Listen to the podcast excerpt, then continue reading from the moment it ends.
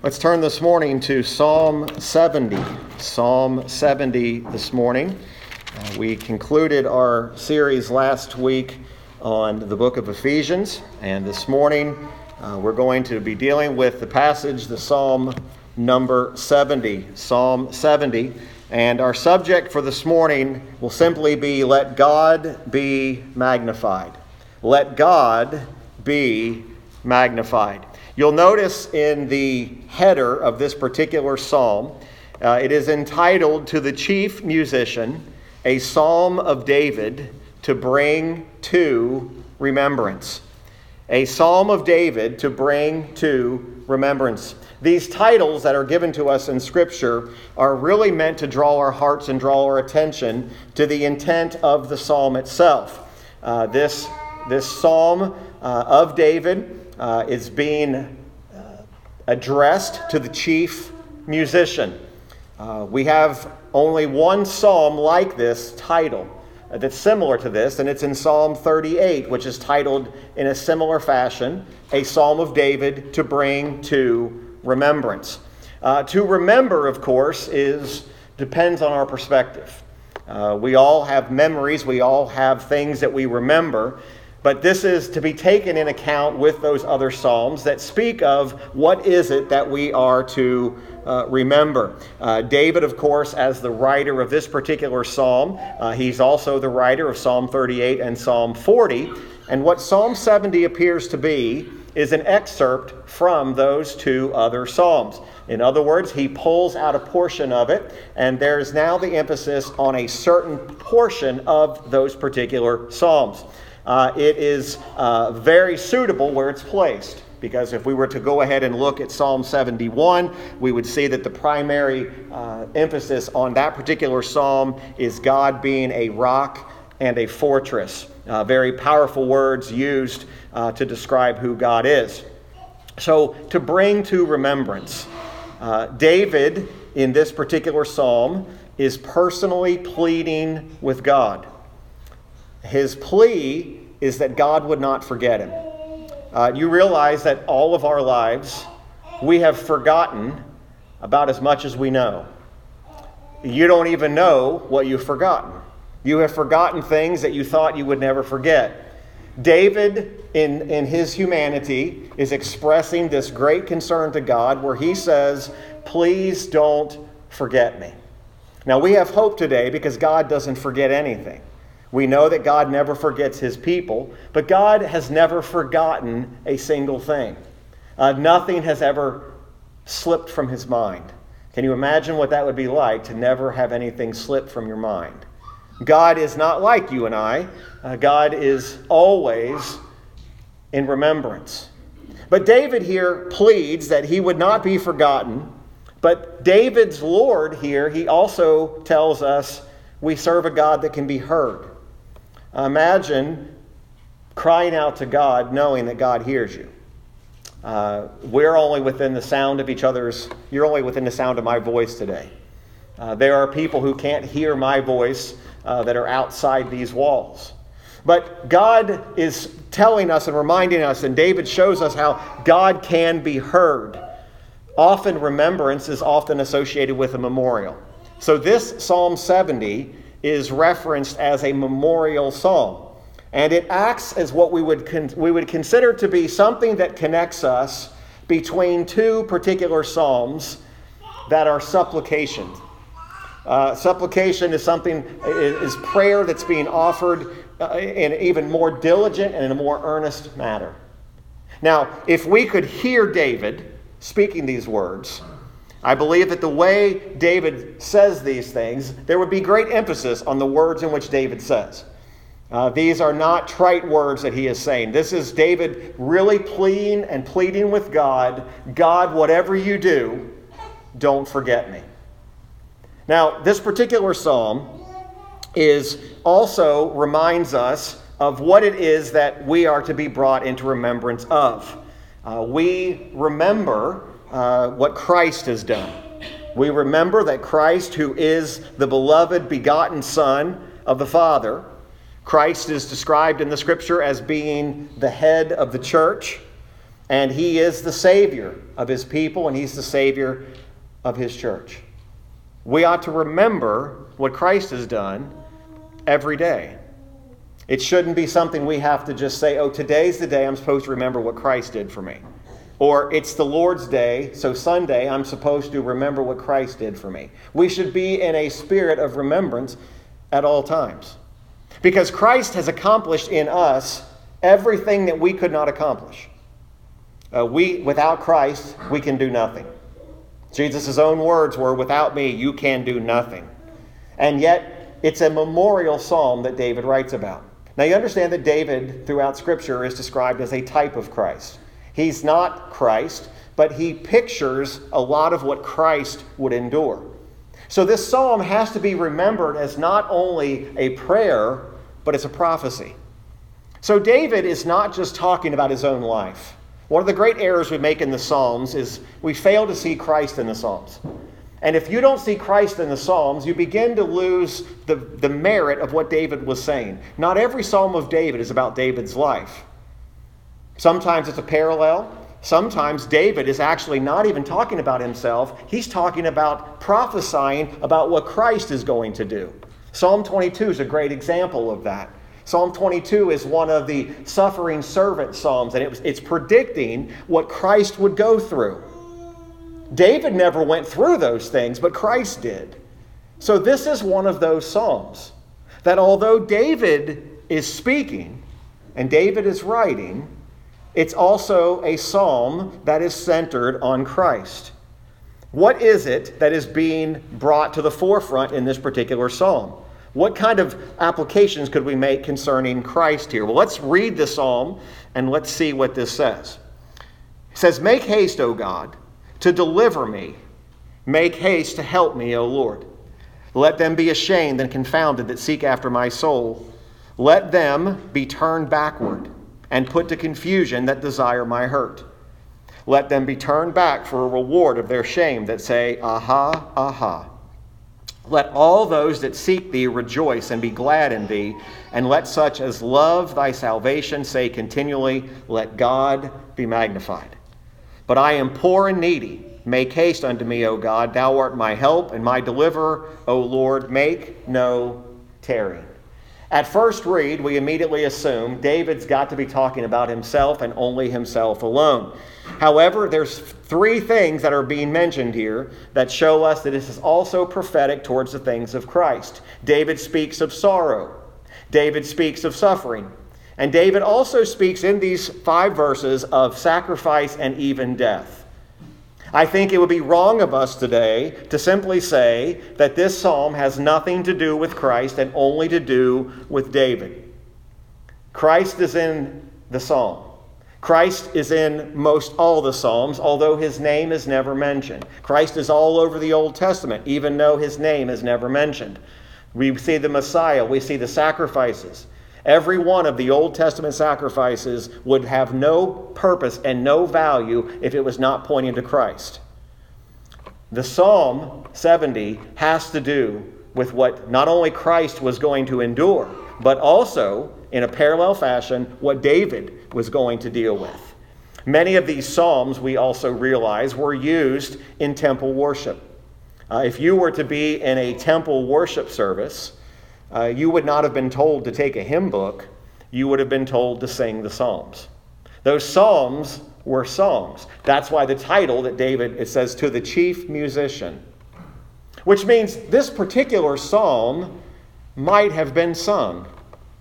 Now, the question is how can we remember someone who had not yet come onto the scene? Christ, who's always been, even in eternity past, has not yet come in human form. He's not yet been incarnated during David's days, right? Christ is still at this point at the right hand of the Father. How can David remember someone who hadn't been here? You see, today, even after, at the end of our service, when we take the Lord's Supper together, we are in fact remembering. We're remembering something that took place. We're looking back to what Jesus Christ did on the cross, how he took our sin for us. He paid our sin debt. We're remembering that. So, what is David besides remembering wanting God to not forget him? Herein lies where the words of this psalm are also very, very similar, again, to what it says in Psalm 40, verses 13 through 17. If you want to turn there quickly, we'll read that portion of that psalm. And I want you to see how this is also titled to the chief musician, a psalm of David. Psalm 40, the wording is similar, but a little bit different. Begin in verse 13. Be pleased, O Lord, to deliver me. O Lord, make haste to help me. Let them be ashamed and confounded together that seek after my soul to destroy it. Let them be driven backward and put to shame that wish me evil. Let them be desolate for the reward of their shame that say to unto me, Aha, aha. Let all those that seek thee rejoice and be glad in thee. Let such as love thy salvation say continually, The Lord be magnified. But I am poor and needy, yet the Lord thinketh upon me. Thou art my help and my deliverer. Make no tarrying, O my God. Very similar, but the wording is a little bit different. Uh, David uses the words, Be pleased, O God, in Psalm 40 to deliver me. In Psalm 70, David says, Make haste. Do it quickly. Do it quickly, or if it pleases you, those two Psalms taken together. So let's think about this from the perspective of not only what David is praying, but also how it applies to Christ. So David is praying to be delivered quickly. He desires the shame of his enemies. And David, throughout this psalm, remembers and proclaims the joyful comfort that all who seek the Lord can have. I have not met anyone who does not want joyful comfort. Joyful comfort is only temporary unless it's comfort that you find in Jesus Christ. This world is filled with temporary comforts. It's filled with things that are comfortable for the moment, but they will not last. David says, I want something more than just temporary comfort. I want something that's everlasting and eternal. So, David, first of all, in this very first verse, asks that God would put him into remembrance of his own deliverance. David is teaching us that even in our own prayers, we ought to be earnest, even when God seems to be delaying his answer. Have you ever prayed and only seemingly to get a deaf ear from God?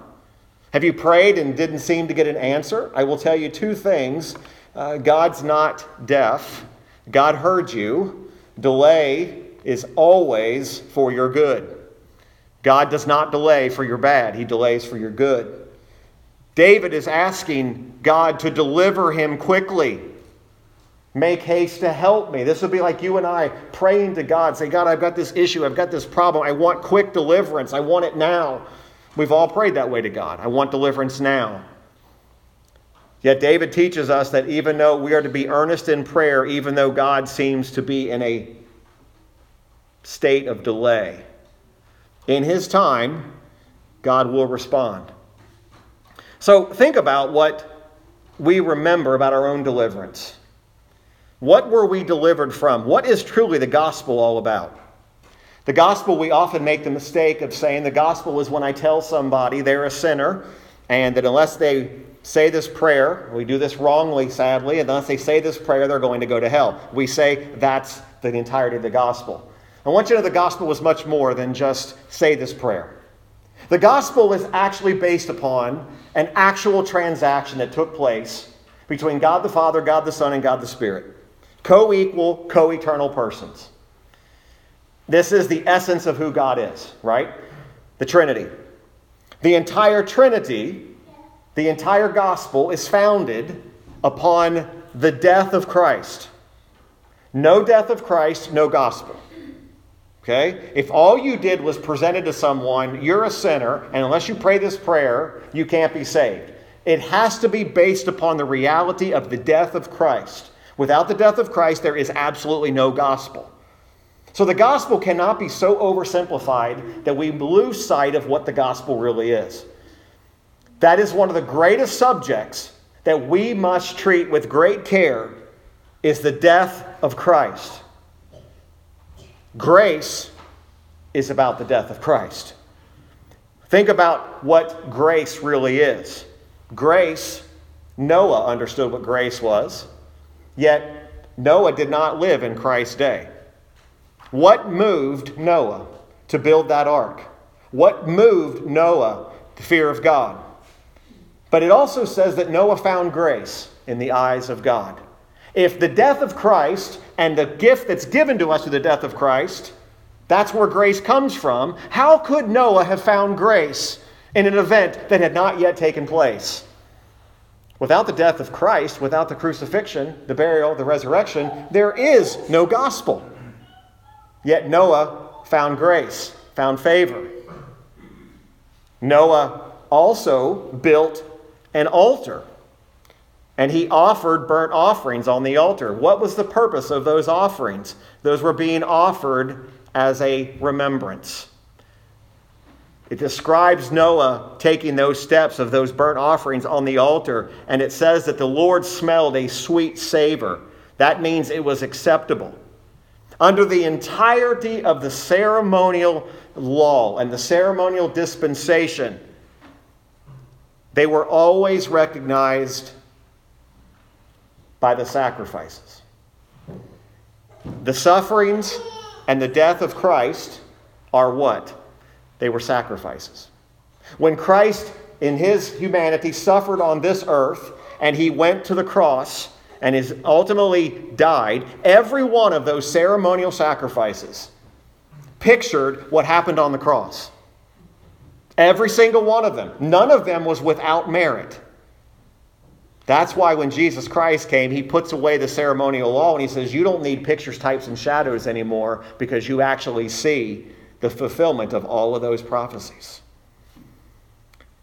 Oftentimes, these psalms, again, as I mentioned to you, that they were sung, these psalms were often sung during the time that the burnt offering was being offered. See, you and I don't understand temple worship. There's no altar going today with burnt offerings. There's no incense being burned. There's no smoke being offered. And you notice that on our table that says, Do this in remembrance of me, there's no animal there. There's no, you didn't bring your sacrifice today. Where's your sacrifice? Your sacrifice is to atone for your sin. Where is it? By the way, your sacrifice that's without blemish. Where is it? Oh, you don't have one. I don't either. Why not? Because Jesus Christ did away with those sacrifices. And as he did away with those sacrifices, but during the temple worship, the sacrifices, the burnt offerings was being offered, the priests and the Levites were actually engaged in singing and instrumental music. And it was to make how glorious what was taking place to show the glory of that. This psalm really casts light on the entire subject of what the temple worship would have looked like. The idea here was for us to have a view of faith. Without faith, it is impossible to please God. You cannot have faith without Christ. What about all those people in the Old Testament that lived by faith? How did they live by faith with a Christ who had not yet come yet? And yet, in these pictures, it gives us the idea, the picture of the love of Christ, how we can apprehend just how much he loves his people. We see his mercy, we see his person, we see his glory. We see his salvation, and we see him as his people. Today, if you are a believer, if you're a child of God, Jesus Christ alone, as Psalm 71 says, is your rock and is your fortress. When David writes about a rock and a fortress in Psalm 71, he's still writing about Jesus Christ being his rock and his fortress. He said, How can that be? Christ had not yet come.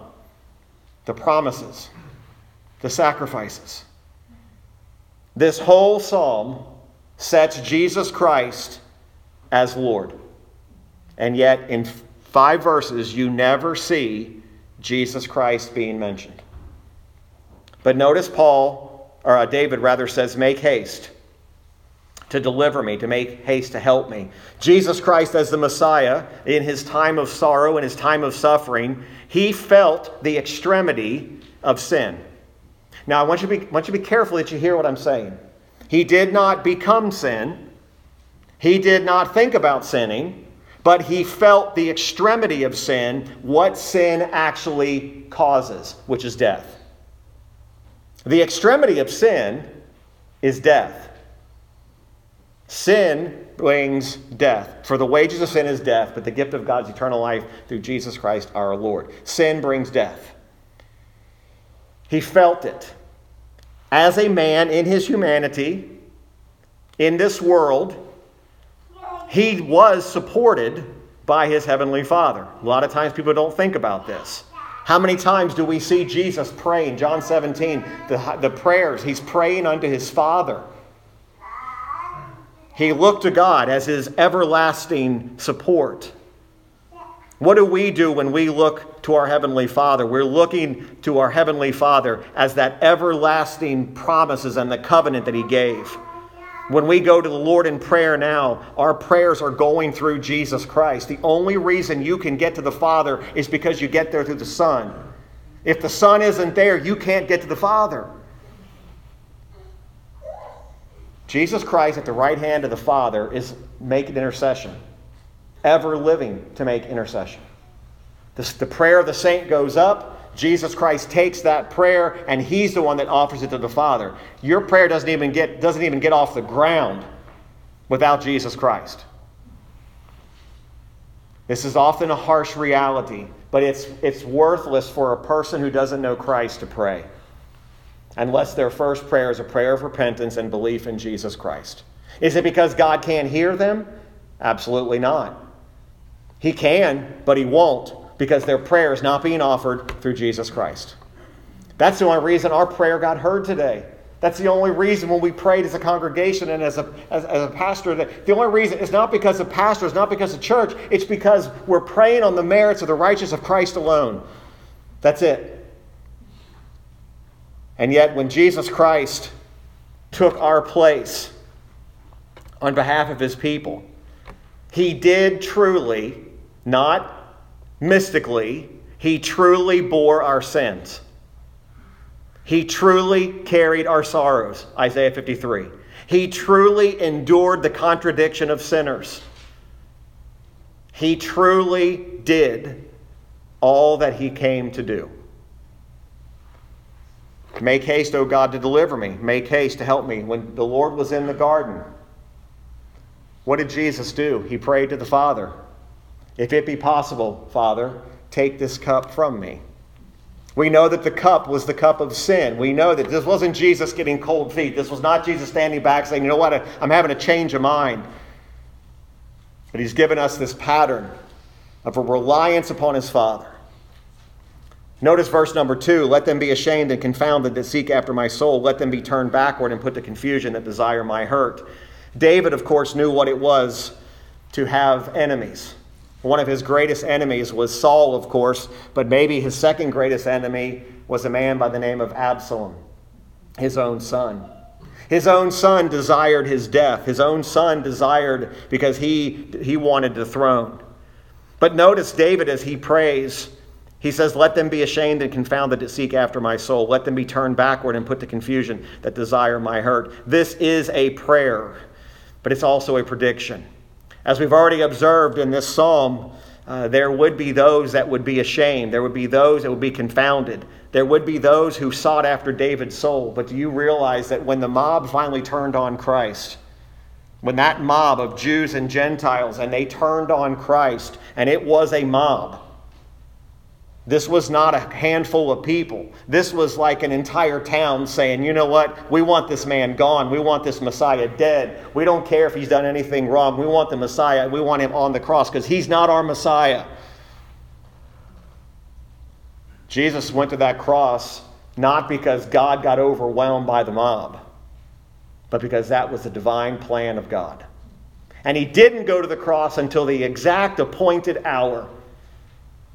And there will come a day when every single person who was part of that mob and every single person today that hates the things of God will one day be ashamed and they will be confounded. Those that are seeking after the soul of Christians, these that are persecuting Christians all over the world, and it's happening at alarming rates. One day they'll be ashamed and confounded by the seeking after the soul of God's people.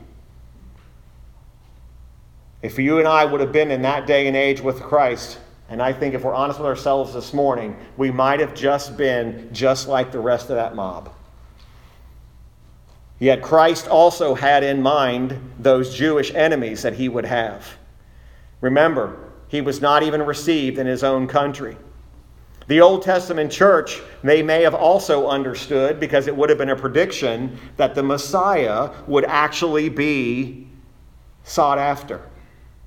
Remember, the Jews believed that when their Messiah came, he would immediately set up a throne. He would immediately set up his kingdom. So when Jesus Christ, who perfectly fulfills Isaiah 53, which is still by this to this day ignored by Orthodox Jews, they will say, We do not read Isaiah 53. Do you know why? Because there's evidence and proof that that was about Jesus Christ, and he fulfills it to a perfect T. But they ignore that. Because their Messiah, they say, no way is he coming to die. And yet, that's the very reason Christ came, was to die. And remember, we often say that Jesus Christ died for you, and he died for the purpose of saving you from hell. That's not the primary purpose why Christ died. The glory of Christ, the glory of God, is the purpose. He didn't have to save anyone. He didn't have to even offer the free gift of salvation. You and I have done nothing to earn it, we've done nothing to keep it. There's nothing we can do to say we deserve this salvation. But imagine what this psalm would have been for the Old Testament saint. It would have been like a beacon, like a lighthouse, that would have showed them what's coming. That one day, when their Messiah came, their Messiah would be sought after, he would be refused, he would be rejected. To this day, most of those Jews that were the enemies of Christ in those days have not been put to shame yet. They've not been confounded. But the day is coming when all who sought after the soul, the Lord's soul, will be ashamed. Paul actually writes about that in 1 Thessalonians 2, verse 16, when he talks about the wrath that is to come upon them. So David was assured and remembered that the more they raged, the more the enemies raged, the nearer they were to destruction. You know, the, the more near the destruction of the enemies of God is, the nearer our deliverance is. You know, every day that clicks off the calendar, and by the way, they are flying. The days are clicking. I, I'm, I'm convinced there's less than 24 hours in a day. I'm convinced of it. I, I look up and I say, there's absolutely no way we're in mid July. There's no way. Time is just moving, it's moving, and it's moving. And you know, every day that moves, we're one day closer to our perfect, eternal deliverance from this world. And folks, I'm telling you, don't fall in love with the things of this world because every single bit of it's going to burn away. It's all going to be gone. God gives us things to enjoy. We got the beauty of His creation, but do not set your hope in this, set your hope in God. Parents, grandparents, don't teach your kids to set their hope in, in this things of this world. Teach them to set their hope in God. The most important thing you can teach them from when they're little is teach them about Christ. Not what great career they're going to have. Teach them about Christ. It's the very reason, the very reason why we, we do what we do is because we understand that there is a very real time coming when there will be a complete deliverance. David says in verse 3 let them be turned back for a reward of their shame that say, aha, aha. It's a strange set of words that's used here, but it's, it's like the shame, shameful mockery when an enemy thinks they've gotten deliverance uh, over a particular opponent. David is remembering by this statement that really he's telling God to turn them back. You realize how many things we take into our own hands, we're really not supposed to take into our own hands. Let God turn them back. He mentions that not only will they be turned back, but they'll be turned back for a reward of their shame. Those that have made a mockery. The repetition of this idea is showing us that the mockery and the behavior towards the Lord Jesus Christ. Jesus was mocked. He was, he was struck. His beard was pulled out. He was, he was crowned with, a, a with, a, with a, a crown that was filled with thorns. He was spit upon. He was mocked by a purple robe being put on his back and a mock uh, uh, crown. Not because they were acknowledging him, but they were, they were making a mockery of him. And yet, in the very mockery that they did, do you realize those people were fulfilling prophecy? They were fulfilling the prophecy that one day, when this Messiah would come, he would be treated with great disrespect and with hate. You're beginning to see how David in Psalm 7, he's not only talking about himself, but he's also talking about the Savior who is to come. It's a fulfillment of prophecy. You realize Judas was a fulfillment of prophecy. Judas was not a rogue disciple. It was before the foundation of the world that Judas would be the betrayer. It's a hard concept for us to grab. But this idea that says any of the 12, it could have been Peter. No, Judas is prophesied as being the one who would be the betrayer in the Old Testament. Yet think about the many people who were not necessarily just lay Jewish people or Gentiles. What about Caiaphas? What about Herod? What about the Jewish rulers who sought to put Christ to shame in open court? His entire trial was a mockery. They tried to trip him up. They tried to make him stumble. They brought false charges to bring against him. They sought to turn him backward. They sought to destroy him. And do you know when they put him on the cross, they thought they won? And actually, what in fact they did is they just fulfilled the gospel. Can you imagine the enemies of God doing things so reprehensible, yet in their reprehensible acts, they're actually fulfilling prophecy? Some of these things we see happen in our world today, you say, This is awful, this is terrible. Some of these things are direct fulfillment of prophecy that say your deliverance is even closer. These are not random acts, folks. Life is not random. There is a sovereign, providential God. And yet, these things might confuse us. These things might bring us to a place where we don't understand. When Jesus was hanging on the cross, they rejoiced at his mockery, they rejoiced at his mangled body. You and I don't even know what a scourged body looks like, and we'll spare you those details today. But when they saw it, they crowned his head, blood flowing from all these open wounds. And do you think their words were probably very similar? Aha, aha. We got him. After all those times Jesus disappeared from a crowd, all the times he wasn't escaping. His time had not yet come. And the very moment of his day when he was to be delivered, he voluntarily and willfully went to the cross. They didn't drag him kicking and screaming. And no, and I've said this before, he was not going to call 10,000 angels to remove him from that cross. And you and I better be grateful that he didn't, because you'd have no salvation today. You see, Jesus Christ had to die on the cross. Jesus Christ had to go and bleed and die.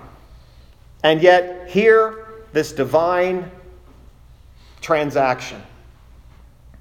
I want you to understand that there is no sorrow and no suffering that you and I will ever experience that will compare to what Jesus Christ experienced on the cross. Our sin has consequences. There will be bad circumstances, but it'll never compare to what Jesus Christ went through. David knew what these things were, but he also is prophesying. Verse 4 Let all those that seek thee rejoice and be glad in thee, and let such as love thy salvation say continually, Let God be magnified. David remembers and reminds us that those who seek the Lord love his salvation, have the prayers of the people of God on earth, and the intercession of Christ in heaven on their behalf. That is truly something to be joyful about. To realize today that God will be magnified. Every believer here today ought to leave here today, and even in the mind's eye today, ought to say, Let God be magnified in my life, whatever comes. Let God be magnified in my affliction. Let God be magnified in my suffering. Let God be magnified in my sorrow. We're real quick to magnify God when everything is going well. But, folks, when things are going bad and suffering, remember, your suffering will never be as bad as what Jesus Christ went through on the cross. Ever. It won't ever come close. There's never been a death like that. There's never been a death like that. And yet, this most precious thought David has in full view the remembrance not only of his own personal sufferings, both in soul and body. Imagine being hunted down or attempted to be hunted down by your own son. We talk about how bad the hunting down of Saul would have been, but imagine being hunted down by your own son. This prayer is comprehensive, it covers all who seek him. All who seek God will rejoice and be glad in thee. When Christ illuminates in our heart through the power of the Spirit, we are inclined to seek God. We're inclined to desire that God be magnified. What more can encourage us than this? Jesus Christ is praying for his people, even right now. I can't imagine why Christ gives me anything. Why would he pray for a wretch like me who knows who I really am? Who knows my wicked thoughts, my wicked attitudes, sometimes the things that I say and do, they're reprehensible to a holy God. And yet, by His grace and by His mercy, He doesn't remove me from the brethren. I don't deserve anything that God has offered. Yet we're encouraged to know that we can rejoice and be glad in God. God so loved that he gave his only begotten Son. Imagine what that means. That means God did not spare his very best. And upon his very best, he laid the iniquities of all his people. He delivered him up to bear the entire wrath of divine justice. Jesus Christ absorbed the full wrath of the Father. That should have been you. That should have been me. This is not some pretend hypothetical wrath. Jesus Christ absorbed it all. When we seek the Lord, we're being led by the Spirit, of course. The Spirit reveals to us the gospel, our need for repentance, our need to belief, our need to put all of our hope and trust in Christ alone.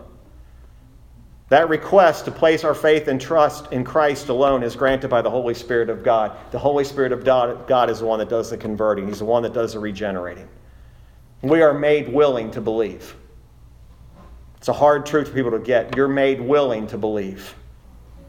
The truth of what Jesus Christ is being spoken by the Spirit, it's granted. Let God be magnified is indeed a wonderful picture there is an abundance of grace. And finally, verse 5 But I am poor and needy. Make haste unto me, O God. Thou art my help, my deliverer. O Lord, make no tarrying. In just a second. David, as he writes this particular aspect, he uses two important phrases my help and my deliverer. Make no tarrying. Our Lord, when he was on the cross, the Bible uses the word he emptied himself. He never, ever cease to be God. He emptied himself of all the rights and all the privileges. It is false teaching to say that on the cross, Jesus Christ was no longer God. That's false. He never, ever became non deity. 100% man, 100% God. Members of this church know I say that so many times, and I say it because it is key to understanding proper theology. Jesus Christ was always God, he will always be God. There's never a moment he wasn't. So we might say, how in the world, if he's God, does he need a help and a deliverer? Remember, in his humanity, Christ emptied himself. He was truly, in those hours, I want you to try to, I want your mind to try to grasp this. He was truly forsaken of God the Father in those moments. Forsaken to the standpoint that he was being left. The despise of men was real. You realize Jesus Christ could do nothing for himself. He couldn't take care of his own garments. He was needy yet he had no one to help him. You realize all the mob outnumbered the people who even were there. There were no disciples left at the cross except John and Mary. Mary and John were the only ones standing with him. So it would be foolish for us to sit and think if I'd have been there, I'd have been standing right there by the cross, I'd have been in support. You probably wouldn't have. It's kind of like the old adage we talk about Peter, how awful of a person Peter was. He always had his foot in his mouth. Listen, Peter is every one of us. Every one of us is Peter. We're always gung ho. We're always zealous for God. Here's what we're going to do, and here's what we're going to accomplish. And then when real persecution comes, we flee like scared rabbits. Be careful about saying what you will do in a certain situation when persecution really comes. This country doesn't know it. We have no idea what persecution for your faith in this country really is yet. But I've told you and I've told you, not a prophet, just reading the Bible. It's coming. And it's coming like a freight train. And it's coming fast. And, and parents, it's coming for your kids, it's coming for your grandkids. And if we do not establish their children in the way they ought to go, there will be detrimental effects to our families. I believe in the sovereignty of God, but I also understand that, listen, we are still very needy people. I need Him every day. You need Him every day. So Christ in his humanity felt all of the pain. He felt all of the nails. He felt every one of the thorns that pierced his brow. But yet he calls upon the Lord. He uses the term, Why is there? My God, my God, why hast thou forsaken me? It wasn't an answer that he was seeking a question for. He was giving us the proof of what was actually happening on the cross. When Jesus is asking a question of his Father, it's not because he needs information. When I ask you a question, I need information. When you ask me a question, you need information. Jesus Christ didn't need information from God the Father. It was a confirming of what was going to take place. Again, how can we apply this to David? Well, David remembered that because he had felt God's help before, he relies on past experience and boldly seeks him for help. How do I know that you can trust God? Because I've watched him do exactly what he said he would do. I don't consider myself old, but I'm telling you, I see more and more of what God has done over my life. There are things I couldn't see as a young man that were all of God that I just assumed, you know what? I took care of that. I did that. I don't I'm self-sufficient. There's nobody here self-sufficient. There is no such thing as a self made man. There's no such thing as a self made woman. We are what we are by the grace of God. God even pours out His grace and gives His blessings to the unjust. Try to figure that one out. He doesn't just give blessings to the people who love Him, yet He still holds them accountable for their actions. David knew what it was to be poor, knew what it was to be needy. Was Jesus Christ poor when he was on this earth in his humanity? Absolutely. He didn't even have a place to lay his head, the disciples. He didn't the foxes even had dens. The foxes had places to go. Jesus had nothing. Poor and needy. Thou art my help and my deliverer. David in his need calls upon the Lord to help him and be his deliverer. He does this with utmost diligence. Thou art my help, my deliverer. O Lord, make no tarrying. Let me conclude by asking that very, very simple question. Not in a superficial means, not in a way to get what you want, but actually, are you needy? Because if you're not needy today, you'll never, you'll never understand how much you need Christ. Until you come to the end of yourself, and until you come to the place where you say, I have nothing righteous to give, my good works, no matter how good they are, are not going to be acceptable to God. The only way I'm getting to heaven, the only way I'm getting to glory is through the merits and the righteousness of Jesus Christ. All of his righteousness is based upon his death on the cross. If the gospel isn't real and the gospel isn't true, this was all a big waste of time. But I can assure you, the gospel is never a waste of time. Whether you've been saved for years or you've never been converted, the gospel is never a waste of time. A person that says, I'm already saved, I don't need to hear about the gospel. You know why you need to hear it? Because you need to remember it. You need to remember maybe you've lost sight of being needy. Maybe you've lost sight of the reality that my full dependence is upon God, not upon myself. It happens very easily. You know how many days we spend just rattling off our own life without ever once taking consideration about God? And we say we're getting along pretty good. You find yourself in a 24 hour day and you've not even thought about the things of Christ, and you got to the end of the day and you say, I can do this by myself. Without Him, you can do nothing. You might do some temporary good, but it will not have any merits with who Christ is. Let God be magnified.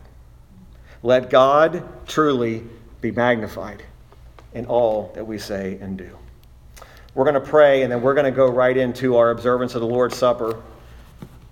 We will not be long today. Much of the message for our observance of the Lord's Supper was in this psalm. It's a time of remembrance. And we do invite you here in just a moment. If you know Christ as your Savior, there's been a time in your life when you've repented and you've believed on Christ alone as your sole source of your salvation. We invite you to partake. Paul does say in Corinthians to examine yourselves to be whether to see whether you're in the faith. We'd certainly invite you to do that. And if you have not repented and believed on Christ alone, I would advise you to abstain from observing today. It will not make, we will not make anyone feel uncomfortable. It's not about that at all. Or if you feel as if today you're not worthy to receive it, I would instruct you if it's unworthiness due to an unrepented sin, I would advise you come to repentance now. Don't ignore this opportunity to just be able to remember who Christ is. Oh Lord, make no tarrying was David's last words in that psalm, and I hope that that's our words too. That Lord, you've been our help and you're our deliverer. Let's pray. Father, we thank you for this time. We thank you for this psalm this morning that has so helped us. And Lord, truly the desire of our hearts, as David wrote and not only spoke about his own life, but predicted what Christ would do. I pray, Lord, that it would bring us to the conclusion of let God be magnified. May God be magnified in our life today and for all of eternity. May we be in a constant state of remembrance of what Christ has done for us. And Lord, again, if there be someone here today or by way of live stream that has not repented and believed the gospel of Jesus Christ, Lord, we pray that the Spirit would move in a mighty way and would convert that soul, would open their eyes, would open their ears, and be making them willing to believe, and that they would put all their faith and trust and hope in Christ alone. Father, we thank you, we praise you for all these things. And it's in Christ's name and for his sake I do pray. Amen.